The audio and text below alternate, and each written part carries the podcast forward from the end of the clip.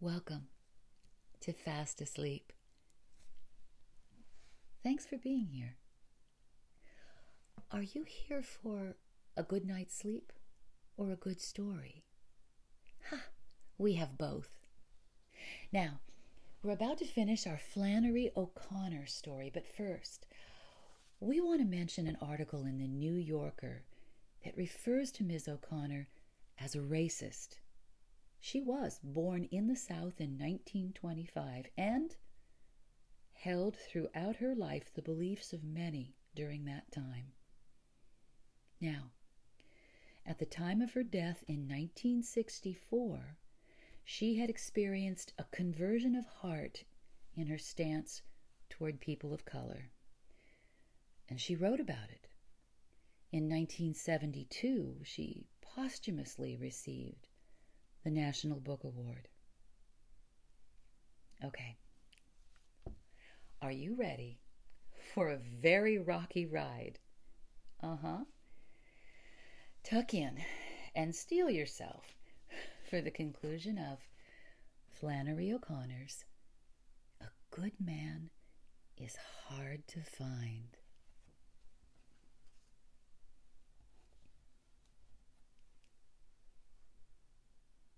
As soon as the children saw that they could move their arms and legs, oh, they scrambled out of the car, shouting, We've had an accident! The grandmother was curled up under the dashboard, hoping she was injured so that Bailey's wrath would not come down on her all at once. The horrible thought that she had had before the accident was that the house she had remembered so vividly was not in Georgia, but in Tennessee. Bailey removed the cat from his neck with both hands and flung it out the window. I'm sorry. Against the side of a pine tree. Then he got out of the car and started looking for the children's mother. She was sitting against the side of the red gutted ditch, holding the screaming baby. Well, she had only a cut down her face and a broken shoulder. We've had an accident, the children screamed in a frenzy of delight. But nobody's killed, June Star said with disappointment as the grandmother limped out of the car. Mm. Her hat still pinned to her head, but the broken front brim standing up at a jaunty angle, and the violet spray hanging off the side. Well, they all sat down in the ditch, except the children, to recover from the shock. They were all shaking. Ah, maybe a, a car will come along, said the children's mother hoarsely. I believe I have injured an organ, said the grandmother, pressing her side but no one answered her. Bailey's teeth were clattering. He had on a yellow sport shirt with bright blue parrots designed in it, and his face, well, his face was as yellow as the shirt. The grandmother decided that she would not mention that the house was in Tennessee. Now, the road was about ten feet above, and they could see only the tops of the trees on the other side of it. Behind the ditch they were sitting in, there were more woods, tall and dark and deep. In a few minutes they saw car some distance away on top of a hill coming slowly, as if the occupants were watching them. Well, the grandmother stood up and waved both arms dramatically to attract their attention. The car continued to come on slowly, disappeared around a bend, and appeared again, moving even slower on top of the hill they had gone over. It was a big, black, battered, hearse like automobile. Oh, and there were three men in it.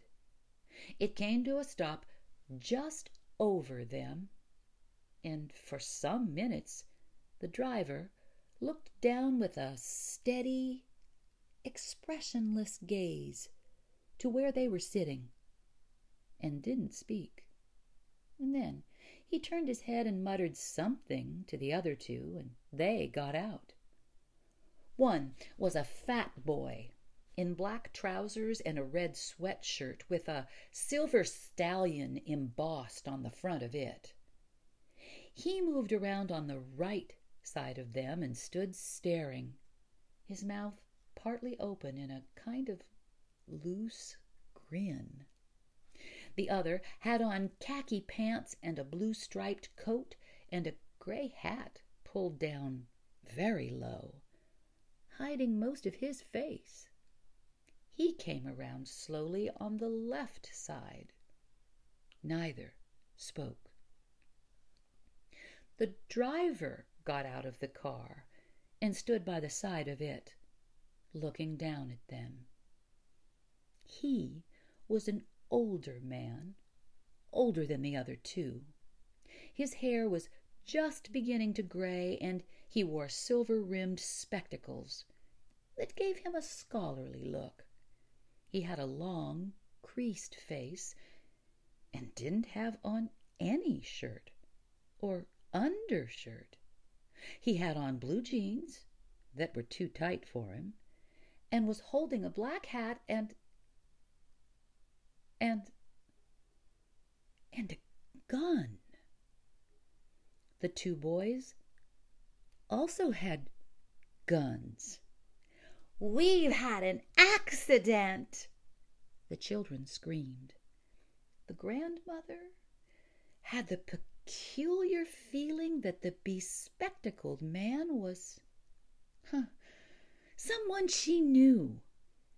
His face was as familiar to her as if, well, as if she'd known him all her life, but she could not recall who he was. He moved away from the car and began to come down the embankment, placing his feet carefully so that he wouldn't slip. He had on tan and white shoes and no socks, and his ankles were red and thin. Good afternoon, he said. I see you all had a little spill. We turned over twice, said the grandmother. Once, he corrected. We seen it happen. Try their car and see if it'll run, Hiram, he said quietly to the boy with the gray hat. What you got the gun for? John Wesley asked. What you gonna do with that gun? Lady, the man said to the children's mother, would you mind calling them children to sit down by you? Children, well, they make me nervous. I want you all to sit down right together there where you're at. Well, what are you telling us what to do for? June Star asked. Behind them, the line of woods gaped like a dark open mouth. Come here, said their mother. Now look here, uh, Bailey began suddenly. We're we're in a predicament. We're in the grandmother shrieked. She scrambled to her feet and stood staring. Oh, you're the misfit! she said. Oh, I recognized you at once. Yes'm, the man said, smiling slightly, as if he were pleased, in spite of himself, to be known. But uh, it would have been better for you all, lady, if you hadn't recognized me.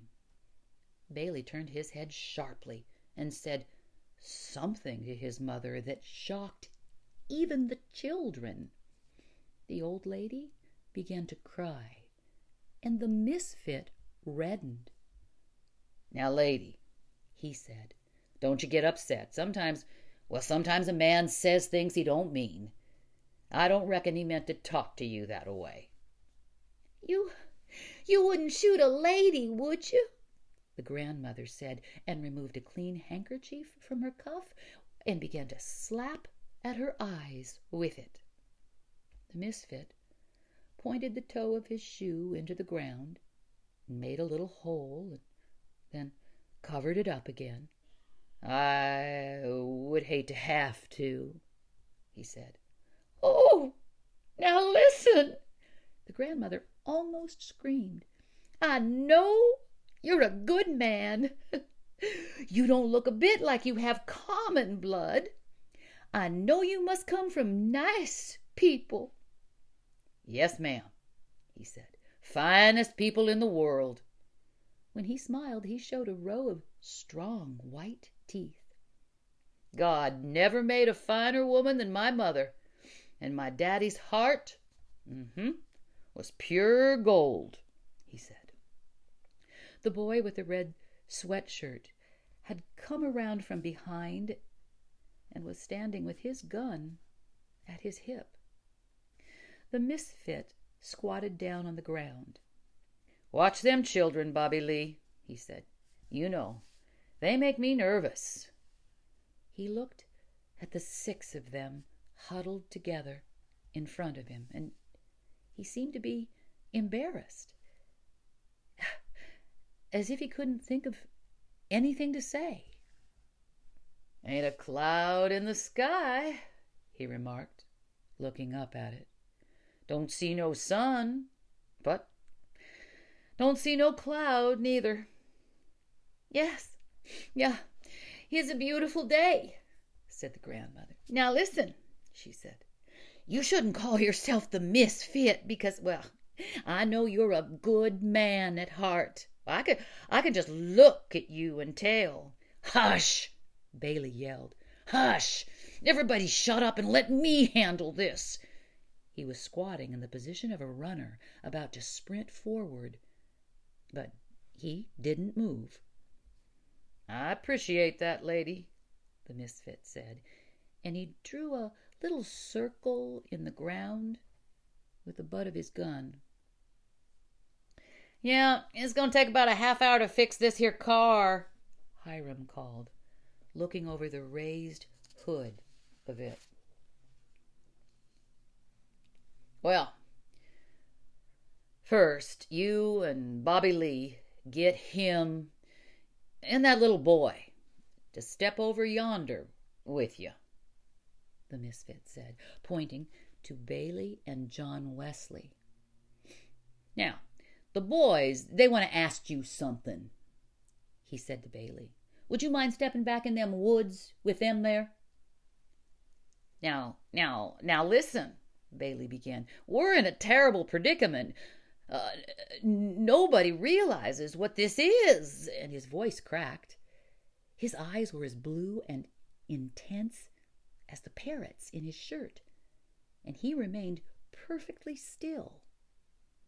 The grandmother reached up to adjust her hat brim, as if she were going to the woods with him. But, well, it came off in her hand. She stood staring at it, and, well, after a second, she let it fall on the ground.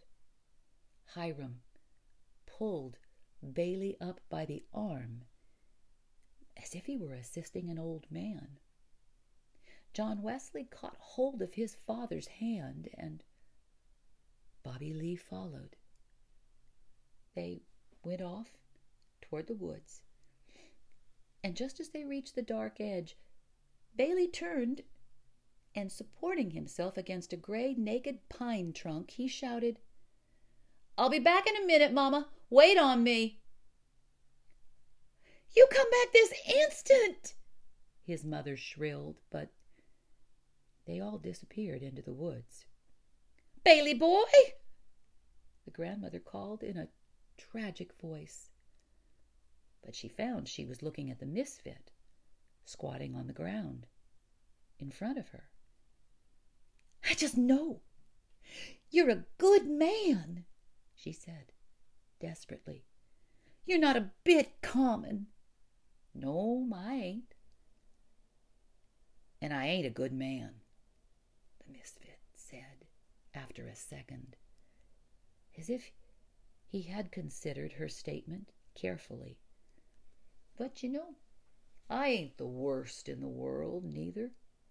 My daddy said I was a different breed of dog from my brothers and sisters. You know, daddy said, it's some that can live their whole life out without asking about it, and it's others has to know why it is. And this boy, this boy is one of the ladders. He's going to be in everything. He put on his black hat and looked up suddenly and then away, deep into the woods, as if he were embarrassed again. Oh, I'm sorry I don't have on a shirt before you ladies, he said, hunching his shoulders slightly. We buried our clothes, the ones we had on when we escaped. And, well, we're just making do until we can get better. We borrowed these from some folks we met, he explained. Well, that's perfectly all right, the grandmother said. Maybe Bailey has an extra shirt in his suitcase. Mm-hmm. I'll, I'll look and see directly, the misfit said. Where are they taking him? The children's mother screamed. Daddy, you know, he was a card himself, the misfit said. You couldn't put anything over on him. Now, he never got in trouble with the authorities, though. Just had the knack of handling them.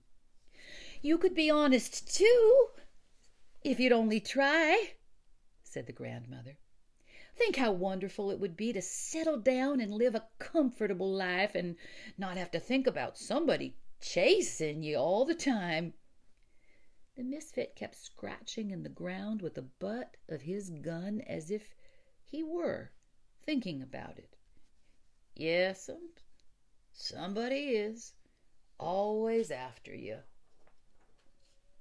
he murmured. The grandmother noticed how thin his shoulder blades were just behind his hat because, well, she was standing up looking down on him. Do you ever pray? she asked. He shook his head.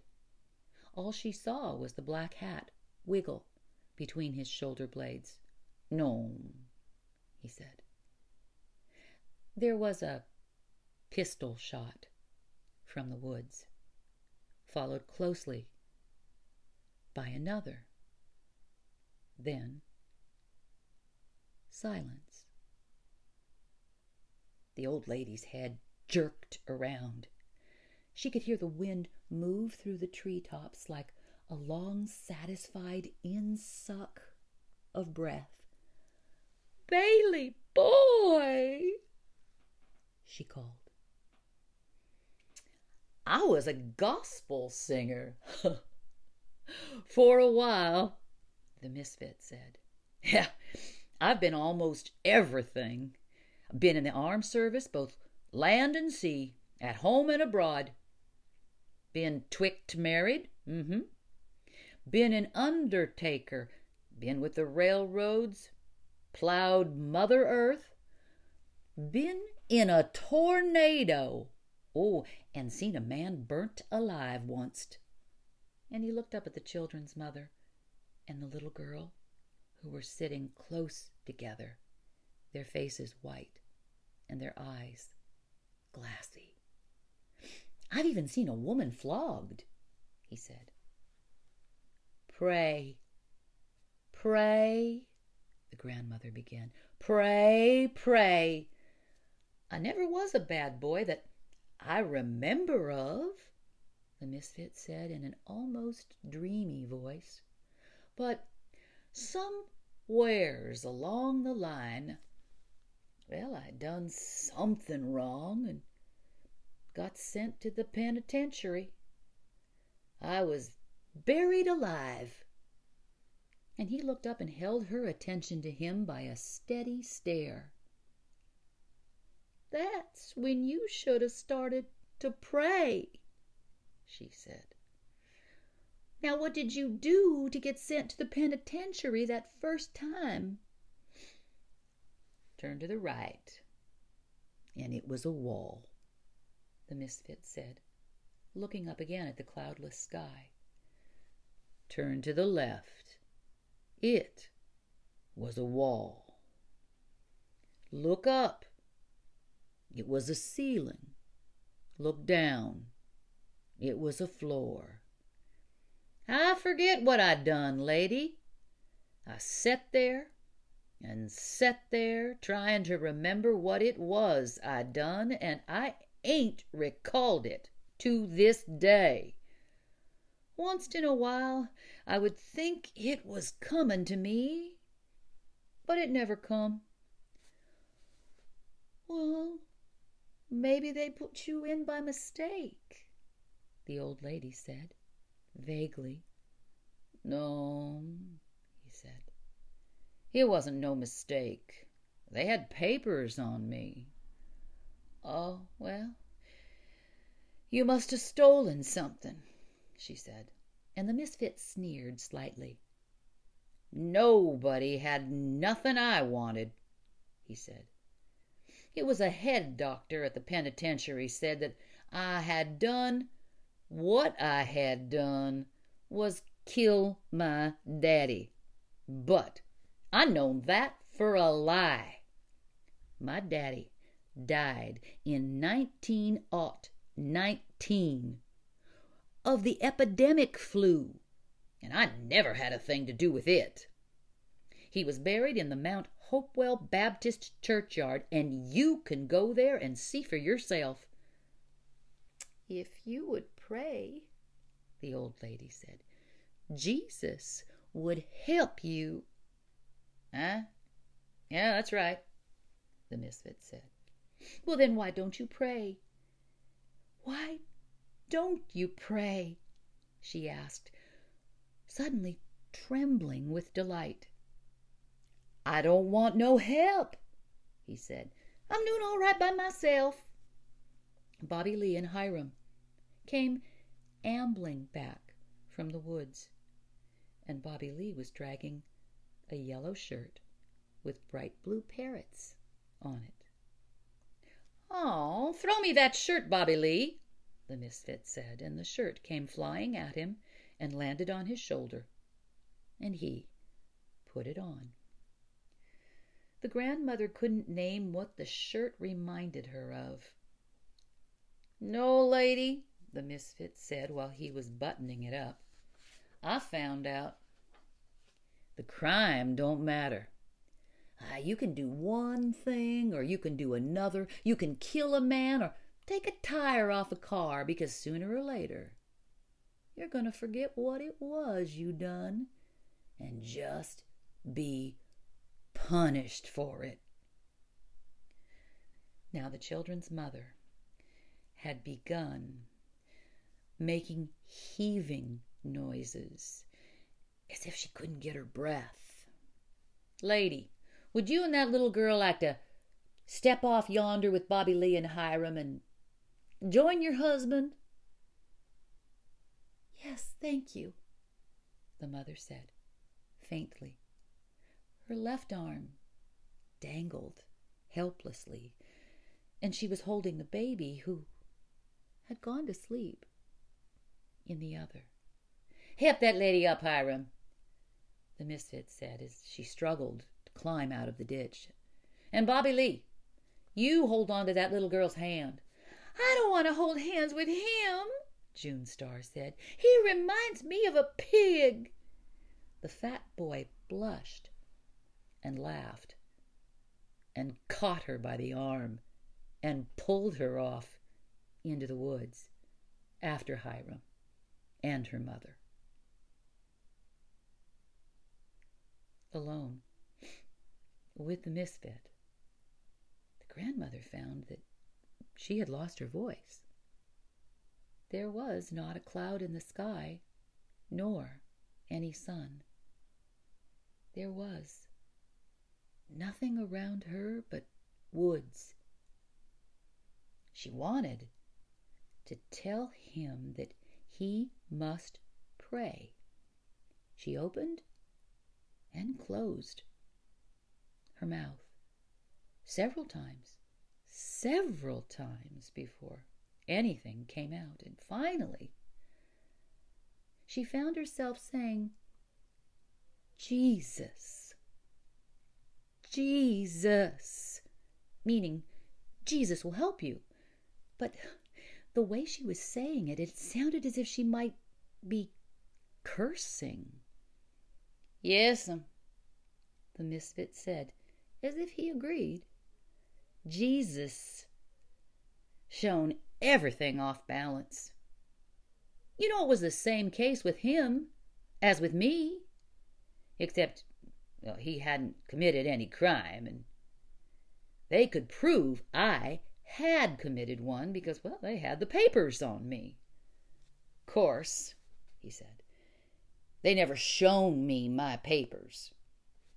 That is why I sign myself now. I said long ago, you get a signature and you sign everything you do and you keep a copy of it.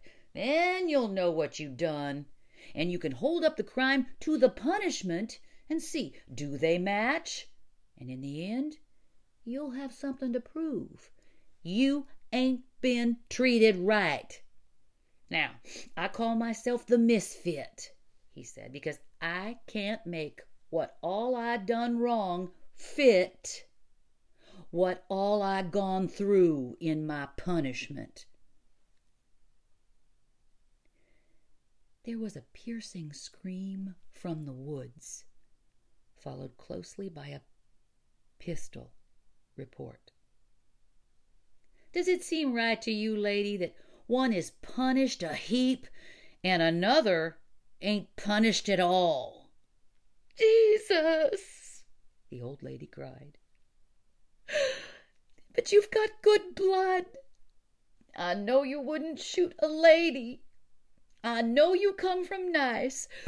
Pray. Jesus, you ought not to shoot a lady. I, I'll give you all the money I've got. Lady, the misfit said, looking beyond her far into the woods. There never was a body that give the undertaker a tip. There were two more pistol reports, and the grandmother raised her head like a parched old turkey hen crying for water, and she called, Bailey boy! Bailey boy! As if her heart would break. Jesus was the only one that ever raised the dead, the misfit continued. And you know he shouldn't have done it. He should he shown everything. Everything off balance. If he did what he said, then it's nothing for you to do but throw away everything and follow him. And, well, if he didn't, then it's nothing for you to do but, well, enjoy the few minutes you got left the best way you can. Uh huh. Maybe by killing somebody or burning down his house or doing some other meanness to him. No pleasure. No pleasure but meanness, he said, and his voice had become almost a snarl. Now, maybe he didn't raise the dead. Yeah, maybe. Maybe he didn't raise the dead, the old lady mumbled, not knowing really what she was saying, and feeling so dizzy that she had to sit down. Why, she sank down in the ditch with her legs all twisted under her. Well, I wasn't there, so I can't say he didn't, the misfit said. I wished I had a been there, he said, hitting the ground with his fist. It ain't right that I wasn't there, because if I had a been there, I would have known. Now, now, listen, lady, he said, in a higher voice. If I had a been there, I would have known, and I wouldn't be like I am now. His voice seemed about to crack, and the grandmother's head cleared just for an instant. Why, she saw the man's face twisted close to her own, as if he were going to cry. And she murmured, Why, oh, you're, you're just one of my babies. You're one of my own children. And she reached out and touched him on the shoulder. Oh, the misfit! He sprang back as if a snake had bitten him and shot her three times through the chest. And then he put his gun down on the ground and took off his glasses and began to clean them. Hiram and Bobby Lee returned from the woods and stood over the ditch, looking down at the grandmother who half sat and half lay in a puddle of blood, with her legs crossed under her like a child's, and her face smiling up at that cloudless sky. Without his glasses, the misfit's eyes were red rimmed and pale and defenseless looking. Yeah, take her off. Throw her where you shown the others, he said, picking up the cat that was rubbing itself against his leg. She was a talker, wasn't she? Bobby Lee said, sliding down the ditch with a yodel. She would have been a good woman, the misfit said, if it had been somebody there to shoot her every minute of her life. Some fun, Bobby Lee said. Oh, shut up, Bobby Lee, the misfit said. It's no real pleasure in life.